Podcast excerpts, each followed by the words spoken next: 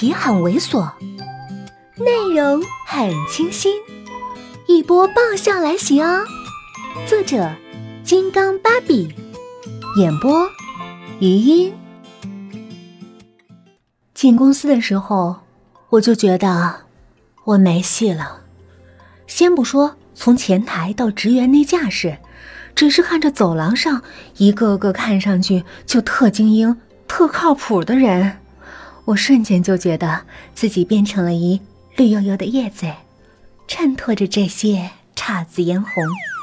一个脸色有些苍白、跟我差不多大的女孩跟我打招呼：“哎，你是哪个学校的呀？”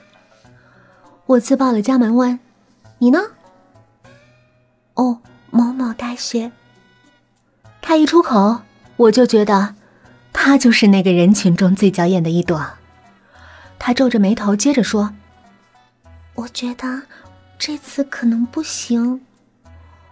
我刚刚看到几个我们学校的研究生、博士生。”我咽了咽口水，我开始觉得他也变成了绿油油的叶子，而我呢，就是花茎下那臭烘烘的牛粪。他显然是靠倾诉来缓解自己的紧张，又说：“本来……”我还有点把握，可是不知道为什么，昨天忽然传出了消息，说说是他们总经理亲自面试。我问：“那不好吗？”他说：“他们经理是从国外回来的，我这口语唬唬人还行，在他面前根本就不顶用了呀。”我沉默。我连糊弄外行人的资本都没有，在他抱怨不会跑的时候，我连爬还勉强呢。他冲我抱歉的笑了笑，嗯，麻烦你帮我拿一下，我去一下洗手间。我把他的包放在怀里，手上拿着他的小笔记本，本子自己翻开，显然是刚刚他看的时候折过的痕迹，上面有一行字：英文面试必备答案。我偷瞄着他还没回来，赶紧跟做贼似的，偷偷把下面的几句英文背了下来。一个个的人进去了，又一个个的人出来了。其实，人害怕的往往不是结果，而是等待结果的过程。死也不过就一瞬，可是等死是最最让人恐慌的事情。所以，当里面面试官喊我名字的时候，我是整个人带着早死早超生的心态冲进了考场。不幸的是，我忘记了我脚踩的是高跟鞋，一个俯冲，差点没摔地上。幸好手按住了旁边的椅子，我松了一口气，快速的站稳，摆出端正的姿势坐好。有人笑我，这嘲笑的声音还很熟悉。我抬头。朝面试官扫描，许久未见的宋子妍，衣冠楚楚的坐在前面，似笑非笑的看着我。这，这什么状况啊？旁边一个半秃顶的中年男人，用自己的行动回答了我的疑问。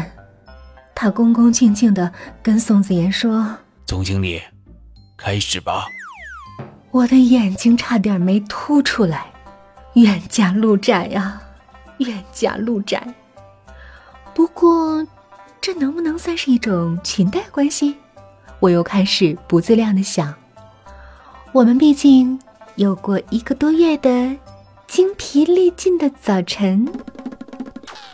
众所周知，这个公司的待遇那可是令人发指的好啊。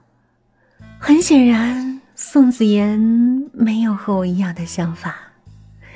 他低头翻了翻我的简历，一副公事公办的模样。看着简历，他眉头锁了锁，像是疑惑，又像是搞笑。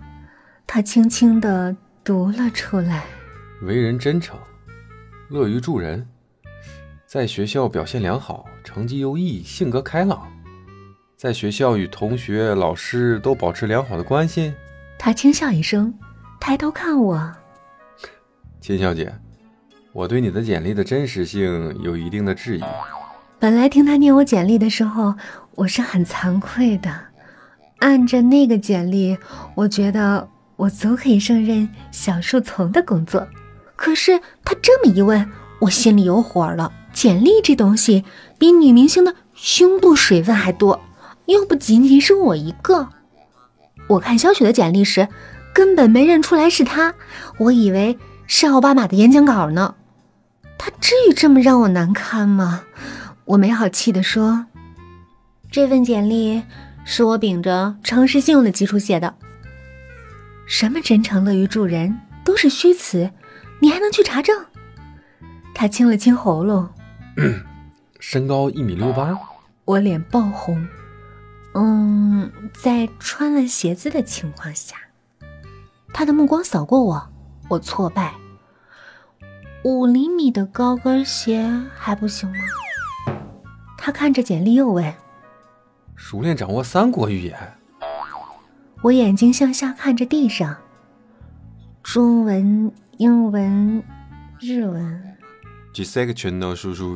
他哇哇的说了一堆，我心里赞叹：“真好听啊！果然是喝过洋墨水的，这口语比我们口语老师都好听。”但是遗憾的是，我一个字儿也没听懂。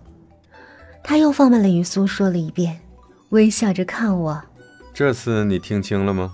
我打肿脸充胖子，点头。他两掌相对。王后倚在椅子上，闲闲看着我。那请回答。我清了清喉咙，努力回想刚刚偷着背下来的答案。虽然不知道他说什么，但是面试嘛，应该差不离儿。对此我还是比较有信心的。满屋皆墨，几个面试官的嘴巴，一个比一个张的大。唯一正常的，就是我和宋子妍。宋子妍点了点头，很好，回答的很好。几个面试官的下巴直接要掉到了胸前。本集播讲完毕，我们下期见哦。